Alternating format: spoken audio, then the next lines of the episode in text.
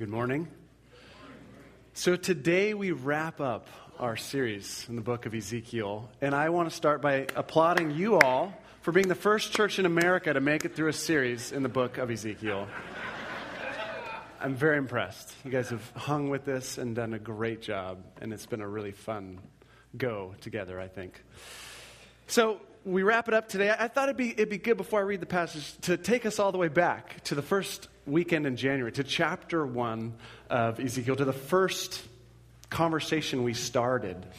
And what I said there was why we chose this series is because I wanted to help us all recapture our vision for this God who is wild, who is big, who is awesome, who is, as I said, awe full, meaning he fills us with awe. And of course, the reason I want to do this is because I think the church, not necessarily our specific church, but the church in America in general, is in danger of losing that vision of the, the awesome wildness of our God. I had read an article called Yawning at Tigers.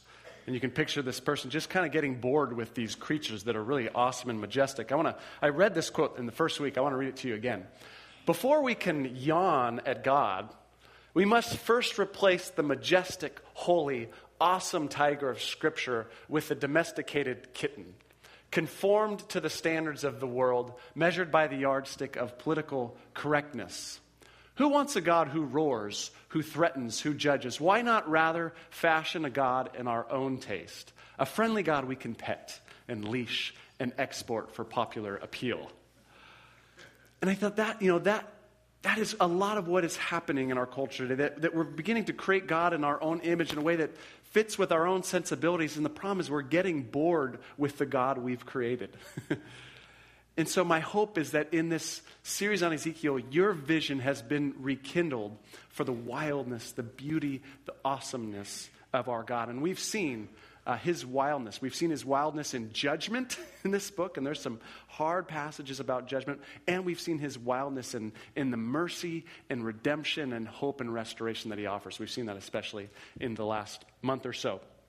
So I hope that's happened for you. And today we get the final vision of Ezekiel, which is actually chapters 40 to 48. so nine, this nine chapter vision that we're not going to read all of, but we get one last beautiful vision from the book of Ezekiel. It's a vision of hope and restoration. Ultimately, I believe it is a vision of eternal life. So, what I'm going to do is I'm going to read just excerpts of these chapters to you.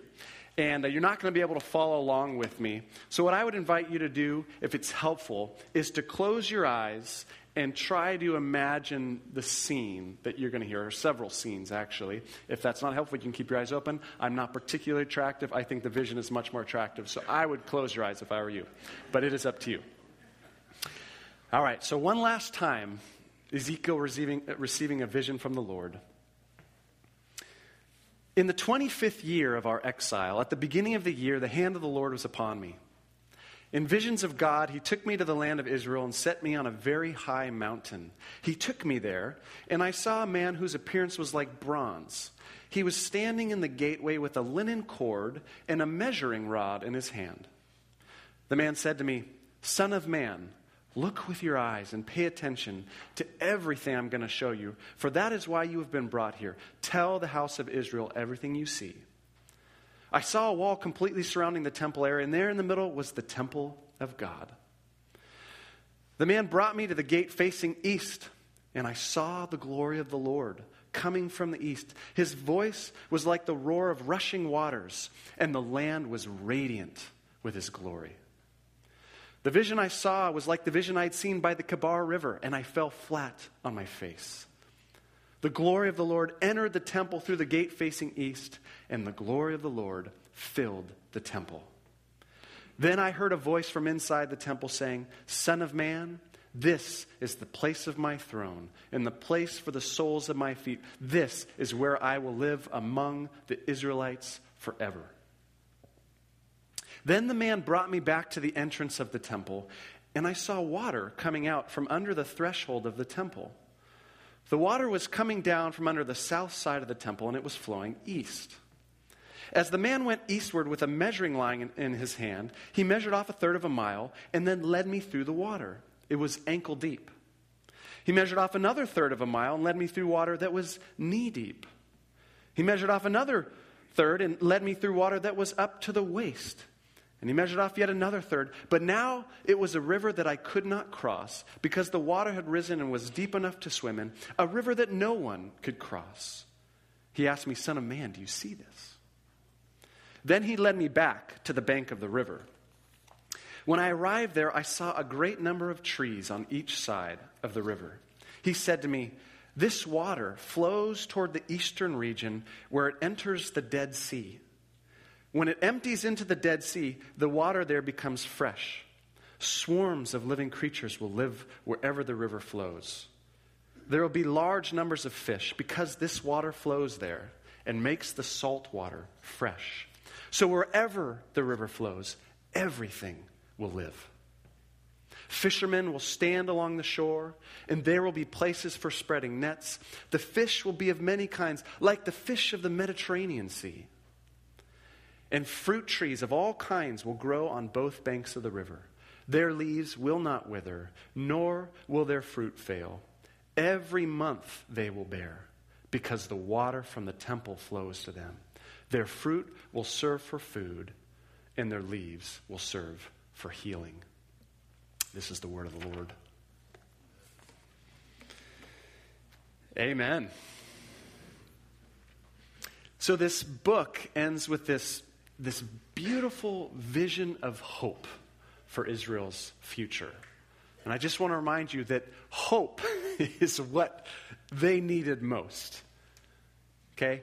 25 years now, they've been living in exile, and the devastation of having con- been conquered by the Babylonians, been carted off, living in these slave encampments in a foreign land, powerless, hopeless, and they desperately needed hope. They needed to stop looking back at what had happened. They needed to turn to the future and see a future that had hope.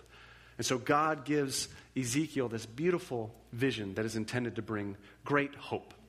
Before we walk through some of the details, I just want to acknowledge there's an interpretive issue to these nine chapters. Okay? These nine chapters are, are very concrete and specific in terms of their descriptions. You have a temple, and the temple and all of its, its area and uh, dimensions are mentioned. You have a redistribution of the land to the 12 tribes and very specific uh, ordering of the land and the temple. And it's also very Jewish. So it's very specific and very Jewish. And what happened was, this vision was partially fulfilled about 50 years after this vision. God had promised to bring them back into the land, to restore the temple, and that did happen. Israel came back into the land. A temple was rebuilt so that when Jesus shows up 500 years later, there is a temple. So, in some ways, this vision was partially fulfilled, but nobody would, would argue that it was fully fulfilled. The scope and the beauty and the wonder here was absolutely came short in terms of history. And so the interpretive question is what do we do with the unfulfilled parts of this vision? And there's a couple views. Uh, one view is this, is to read this more literally and to say, since we haven't seen this fulfillment yet, this waits to be fulfilled in a more literal way for the nation of Israel. Okay? So in the future, God will bring about the fullness of everything that's talked about in the de- details here. God will bring Israel back into the land exactly as it's described here someday in the future. The temple will be rebuilt according to the dimensions. Sacrifices will be offered, possibly in a millennial kingdom. There's different versions of that. But a literal Jewish fulfillment in the future. Okay? That's one view. The other view says this is more of a, a figurative description, a figurative vision of the future that will be for all of God's people, Jew and Gentile, that ultimately this waits to be fulfilled in the new heavens and the new earth, what we see at the last chapters of, of Revelation. But it will be an international vision for all people. And so we're getting these very Jewish images that are meant to convey certain things about what eternity ultimately will be like, okay? That is this, that's the view that I lean towards. So that's where I'll be speaking out of today, but I just want to acknowledge that there's great disagreement about that. Uh, wherever you land on that, what is clear is that this is a vision of the future that is intended to give great hope to God's people. And so I just want to talk and end this series by talking about hope. And by reminding us that as Christians, we are to be these deeply hopeful people. That, those around us ought to experience us as very hopeful people. And we are hopeful because no matter what we're going through, and I'm very aware, even in the opening worship, I'm aware of many of the things that some of you are going through. Some of you are going through some really hard times right now. But, but whatever we're going through, we know where the story is headed. We know where the story ends. And so we can walk through things with this hopeful future that one day all manner of things shall be made well, that God will restore all things. And we will truly end living happily ever after. And I was thinking about how often do we, do we fix our, our minds on that future of eternity? How much does that inform our days? And I was thinking of a, of a, a statement that's been out there for a long time. Have you heard this statement before? Uh, that person is so heavenly minded that they are no earthly good. Right? We've all heard that, right? That is, that person's thinking about heaven so much that they're, they've lost you know, the, the nitty gritty of the, the day. They've kind of just escaped into this form of thinking about another world, but they're, they're not thinking about the here and now. And I suppose it's possible for someone to be that.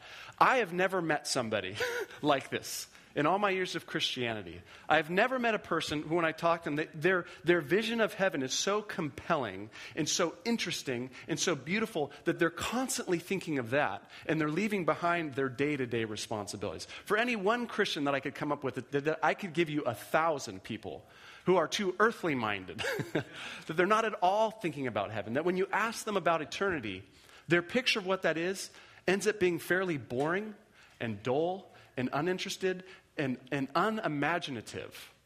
And, and that vision has almost nothing to do with how they live their day to day lives.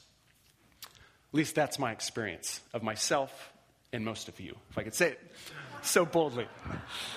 Uh, C.S. Lewis says it this way. I love this. This is C.S. Lewis. A continual looking forward to the eternal world is not, as some modern people think, a form of escapism or wishful thinking, but it's actually one of the things a Christian is meant to do. If you read history, you will find that the Christians who did most for the present world were precisely those who thought most of the next. Think of the, the disciples. All these people, their, their hope of the future compelled them to live these lives of, of beauty and joy. Just think of what Sean was just sharing. You know, this picture of providing food for kids. Well, a vision of what, what God will one day do can compel us to a, very practical life of living in that hope. Couldn't help but think of um, Hebrews 11. All these men and women of faith who lived for that future city all these people were still living by faith when they died. They, they hadn't yet received the things promised. They only saw them and welcomed them from a distance. And they admitted that they were aliens and strangers on earth. People who say such things show that they are looking for a country of their own. If they had been thinking of the country they had left, they would have had opportunity to return. But instead, they were longing for a better country, a heavenly one. Therefore, God is not ashamed to be called their God, for he has prepared a city for them. So we are called to be men and women whose vision of eternity absolutely impacts how we live our lives today, no matter what we're going through. And so I want to leave us with this vision of the future, and especially those of you for whom life is, is heavy right now and it's hard. My prayer is that this isn't going to solve your problems today, but my prayer is that it would fill you with hope and encouragement, no matter what you're going through. So, two images that I want to focus on in these final nine chapters that I just read to you. The first is this image of the glory of the Lord returning to his temple. That's in chapter 43. And the second image is the image of this river of God flowing out of the temple and giving life, blessing everywhere it flows. That's in chapter 47. So, let's look at chapter 43. The glory of the Lord returning to the temple. You've got it open there, hopefully. So, this man who serves as uh, Ezekiel's tour guide in this vision, he uh, brings him to the east gate. And in verse 2, he sees the glory of the Lord coming from the east. And in verse 3, he tells us, This is the same vision I saw of God by the Kebar River. All right? So this goes all the way back to our, our week one. You, can you remember the vision of God that Ezekiel had there? Remember, he, he's, he's praying by this, probably a canal, and, and all of a sudden, he sees this windstorm coming. And then there's these, these four wild winged creatures. They're cherubs, and we mentioned they don't look quite like the Renaissance paintings of the fat, pudgy little babies, right? But there's these, these wild, angelic creatures, and they are holding this throne of sapphire. And then on the throne is seated the Lord. And, and his, his upper body is like this, like, it looks like glowing metal, and there's there, his, he's radiant. It says the radiance was like a, a rainbow all around him, and there's lightning and fire, and just this amazing vision. And, and when Ezekiel first saw it, he, his response is to fall on his face, to bow his head before the awesome, awful glory of God. So this vision is now 20 years later. They date it for us. It's only been three months for us, okay? 20 years it's been 20 years of exile, of heartache, of being misunderstood by his own people. And yet he sees again the vision of the glory of God, and his response is the same as it once was 20 years ago. It is to fall down on his face and worship. Okay, the glory of, of the Lord never gets old, it never gets tiring. And so you have the glorious presence of God coming from the east. And of course, the presence of God, the glorious presence, that's what distinguished Israel from all the other nations, right? That's what made them distinctive was the fact that God dwelt among them in the temple in Jerusalem. That's what gave them their sense of significance in the world. That's what certainly gave them the sense of security. And, and because of that's what, what made chapters 8 and 11 so devastating, where Ezekiel was seeing a vision of Jerusalem, and you remember what happened? He saw the glory of the Lord, and it, in, in the course of like three chapters, it slowly started to depart from the temple and moved off to the east. After hundreds and hundreds of years of, of blatant disobedience of Israel, God's glory finally left his own temple and moved off to the east. That is the emotional low point of the book of Ezekiel. And shortly thereafter, Babylon came in, destroyed Jerusalem, destroyed the temple. But now what we see is the glory of God, the glorious presence of God returning from the east. Verse 4 The glory of the Lord entered the temple through the gate facing east. Then the Spirit lifted me up and brought me into the inner court. And here's the climax of the, of the scene. And the glory of the Lord filled the temple. The king has come home again to his temple, to his people, his glorious presence once again dwelling with them. And then these wonderful words in verse 6 from the one in the temple, God Himself, Son of Man, this is the place of my throne and the place where the, for the soles of my feet. This is where I will live among the Israelites forever. It's a beautiful vision. Now, whatever your interpretation of this scene, what we can all agree on is that this is ultimately the ultimate promise of eternal life. The, the ultimate promise of eternal life is the glorious presence of God finally coming down to dwell with his people in a transformed creation. And that's what we are all looking forward to. I, I, want you to hear the echoes of this scene in the book of Revelation. These are the final two chapters of the Bible. This is, of course, John, the Apostle John, who sees this vision. Then I saw a new heaven and a new earth, but hear the echoes of the presence and the glory of God. For the first heaven and the first earth had passed away, and there was no longer any sea. I saw the holy city, the new Jerusalem, coming down out of heaven from God, prepared as a bride, beautifully dressed for her husband. And I heard a loud voice from the throne saying, Now the dwelling of God is with men, and he will live with them. They will be his people, and God himself will be with them and be their God. He will wipe every tear from their eyes. And John says, I did not see a temple in the city because the Lord God Almighty and the Lamb are its temple. So a little change, a progression from Ezekiel where there's a temple. He's saying, actually, the whole place is basically a temple now. The Lamb, of course, is Jesus Christ. The city does not need the sun or the moon to shine on it, for the glory of God gives it light, and the Lamb, Jesus, is its lamp. This is the ultimate promise of eternal life for us. One day we will experience the glory of God as He comes to dwell finally and forever with His people. And so I want to talk about glory for just a second. God's glory. so many ways to talk about this. What I want to say today, his, his glory is the, is the outward manifestation of his inner perfection. And let me say that again. It, it is the, the outward manifestation of his inner perfection. God, who he is, he is perfect, he is pure, he is holy. There is nothing. Oh gosh, you weren't supposed to see that yet. Um, in himself, he is 100% perfection. And his, his glory is, is the, the, ex, the outward expression of that, that we can actually see and experience as creatures. So I, I think of like the analogy of a diamond, okay? Think about like a, a perfectly cut, pure diamond. It, is, it has perfect integrity in, its structure. It's, it's completely symmetrical. There's not any trace of any other thing, all right? In itself, it is perfection. And because of that, when light's cast on it, it that perfection radiates in all this color and light. It, it, it, and that's what God's holiness is. It's, it's the radiance of his purity. Okay?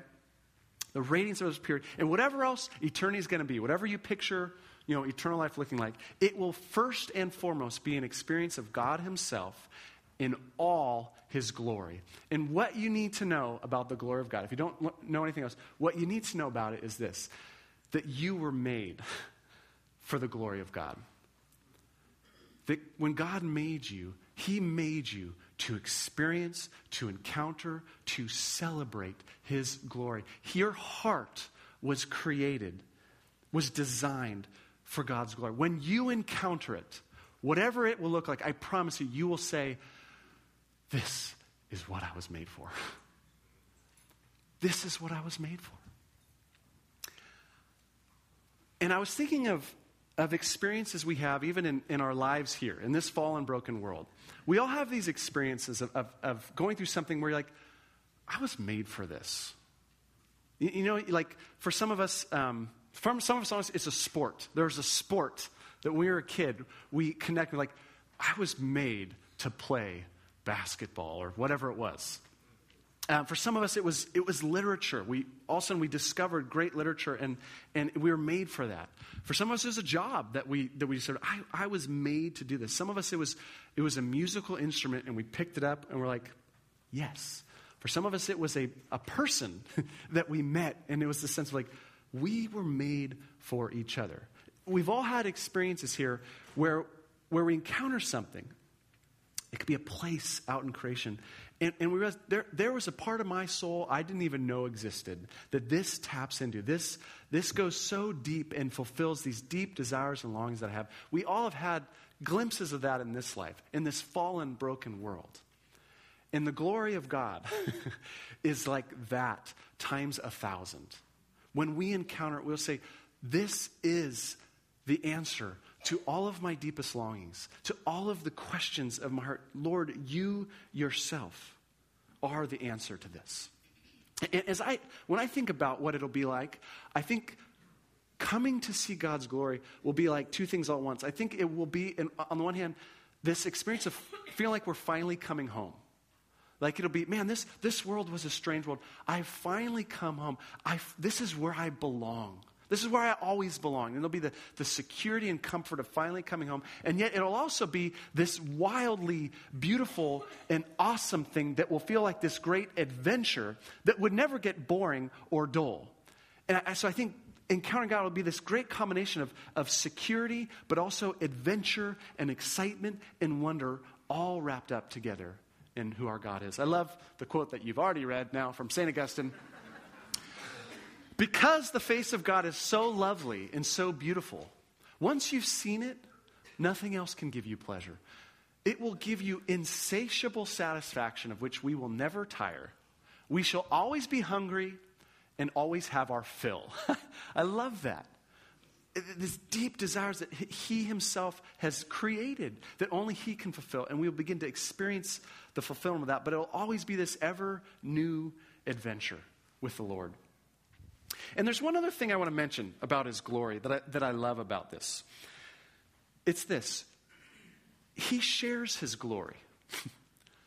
he doesn't just keep it to himself in eternity, but he shares it. I love the picture. Look at verse, uh, verse 2. The second half of verse 2 says, His voice was like the roar of rushing waters, And it says, And the land was radiant with his glory. It's like his glory is shining on the land, and the whole place is lit up with his glory. We read Revelation 21 where it says, There won't be a need for the sun because God's glory will shine over the whole place. And so, God, He not only is glorious, but He, he will glorify everything. The whole creation will be infused with His glory, and we will be these creatures that ourselves will be glorious. And we'll see God and we'll look at each other and we'll go, Oh my gosh, you're glorious. You're radiating with the glory of the Lord. And so, His glory is something that He shares. And, and eternal life will be an experience of the glorious presence of God. And that is our ultimate hope God Himself in all His glory. Paul says it perfectly. We rejoice in the hope of the glory of God. We rejoice in the hope of the glory of God. We will one day see His face and realize that we have come home to all of our deepest longings, our deepest desires forever. Amen. Beautiful picture. The glory of the Lord finally coming to dwell with his people. Well, if that isn't enough for you, let's look at the final image that I want to leave us with in chapter 47. There's more than just his presence. There is his blessing, his abundant blessing. And I want to look at this river flowing from the temple. Could you kind of picture it as I was, as I was reading it? Uh, in verse 1, Ezekiel notices there's just this little trickle flowing. It's flowing out of the Holy of Holies, the inner part of the temple. It's obviously flowing from the very presence of God. God is the source of this water. And then in verse 3, he follows this guy who starts measuring off you know, a third of a mile, those are modern measurements I made up, okay? Um, um, they used the metric system back then, so I know it wasn't miles. Um, but uh, a third of a mile he walks, and, and he walks into the river, and it's up to his ankles. Farther down he walks in, it's up to his knees, up to his waist. Finally, he's swimming in it. Now, any of you who have been to Jerusalem, um, particularly on a hot, dry day, uh, Craig Hill just returned from Jerusalem, so he can tell you. Now, it's springtime, it may not have been too hot, but it gets pretty hot in the south. Um, but if you've been there, you can imagine what a refreshing experience this would have been for Ezekiel to, to be able to walk in this cool, refreshing river and then eventually actually start swimming in this water, this refreshing, cool water. And then to notice that he's actually out now in the middle of a river that no one can cross pretty amazing. And so in verse 6, he actually has to swim back to the, uh, to the banks of the river. And, and when he does, he notices that the river is producing all of this life. There's all these trees uh, growing up uh, because they're receiving water from this river. And then he hears this voice tell him this river flows eastward into the Dead Sea. Okay, the Dead Sea is about 20 miles or so east of Jerusalem. And it flows down, and you have to go really far down to get into the Dead Sea. And it says, when it flows there, it turns that salty lake into fresh water so that that lake becomes full of life. Now, let me just show you a picture of the Dead Sea. Um, here's a, oh no, that's a sunset. Gosh, I'm really blowing it today. I had a great image of a sunset, but forget about it. Um,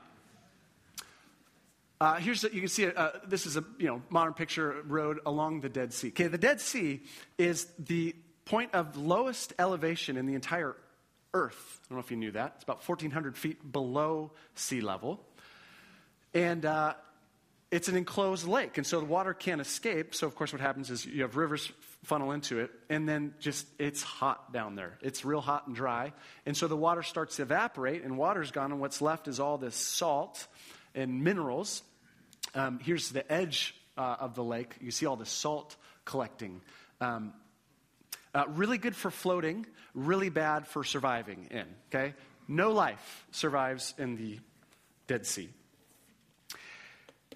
But the river of God flows from the temple and takes this lifeless place and really turns it into an oasis. It's like, you know, it's like the Garden of Eden. You have this description of all these, all these fish uh, living, as, as, many as the Mediterranean Sea, all these, this variety of fish that people can catch and eat, of course. And then he sees on the side, he sees these fruit trees, verse 12, of all sorts of kinds of fruit. And they're magical trees, if you really think about them.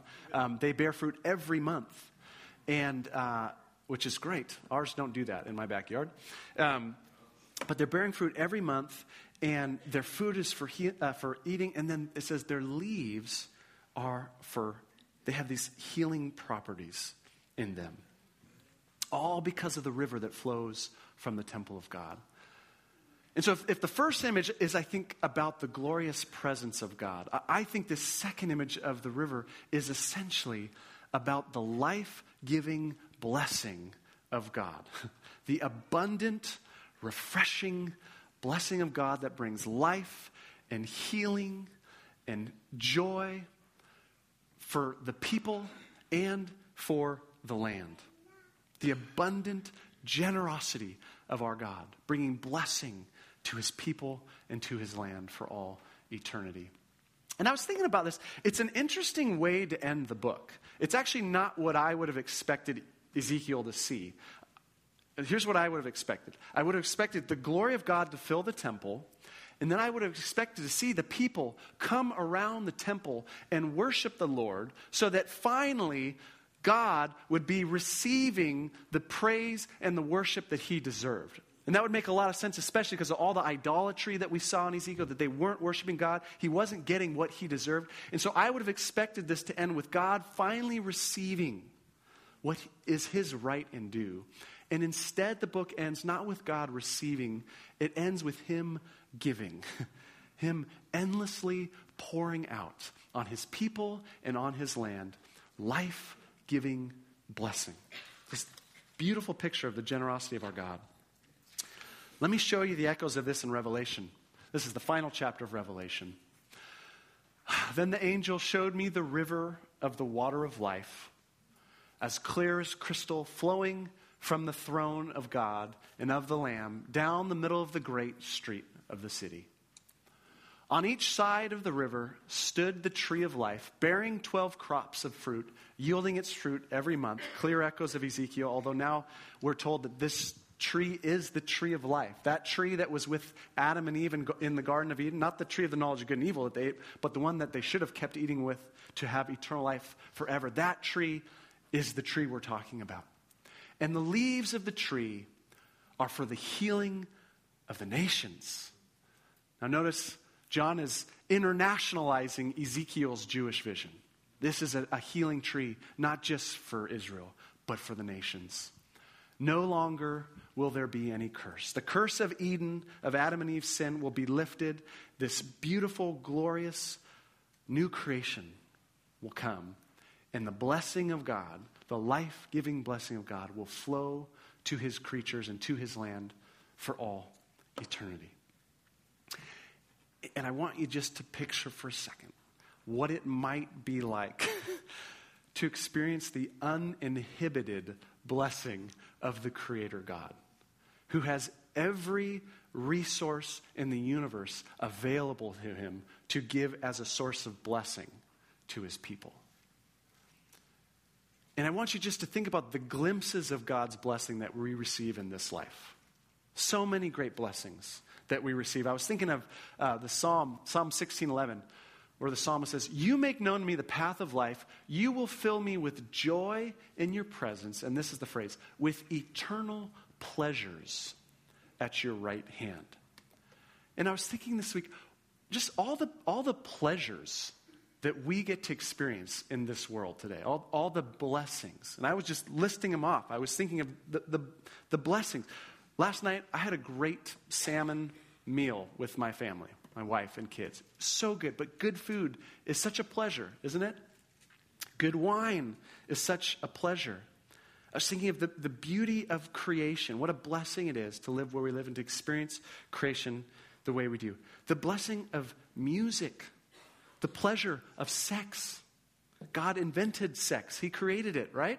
Let's not forget that the blessing of friendship, of community. So many blessings that we experience all the time. And this is a world that's cursed. It's fallen, it's broken, and yet there's still such pleasure and blessing to be had here. Just imagine what it might be like when all of our fallenness and the fallenness of the world is removed and we get to experience the uninhibited, endless blessing of a God who can bless the socks off of his children every moment. Never ending, always new, always freshing, refreshing, and a blessing not just for us humans, but a blessing for all of creation, as these pictures give us. So there's our vision that I want to leave us with this vision of eternity, of enjoying the glorious presence of God and enjoying the life giving blessing that He will pour out on us for all eternity. Amen? Amen? Amen. So there is the book of Ezekiel. You may never see it again, but you got it here.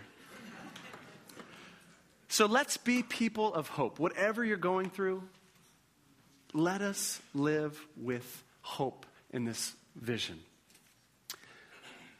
Let people experience us as real, as authentic, not as trying to sugarcoat things, but no matter what, that we can always be people of hope. I'll leave you with the words of Paul from 2 Corinthians. Therefore, we do not lose heart. Though outwardly we're wasting away, yet inwardly we are being renewed day by day. For these light and momentary troubles are achieving for us an eternal glory that far outweighs them all. So we fix our eyes not on what is seen, but on what is unseen. For what is seen is temporary, but what is unseen is eternal. Let's pray.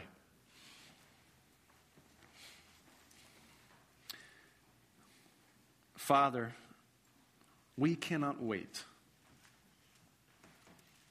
for your glorious presence and your unending blessing to come down and be poured out on us for all eternity. And we are grateful for the glimpses of that we already get the glimpses of your presence with us through your Holy Spirit, the glimpses of all these wonderful blessings that we receive in this life. But help us today to never forget that this is ultimately not the city of our deepest citizenship, but that that is a heavenly city that awaits us. I pray today that your Holy Spirit would fill your people with hope. I pray especially for those who are going through really challenging things, who are carrying burdens that are heavy, who maybe feel alone in those burdens. I pray that you would come alongside them and encourage them and fill them with your hope. We pray these things in Jesus' name. Amen.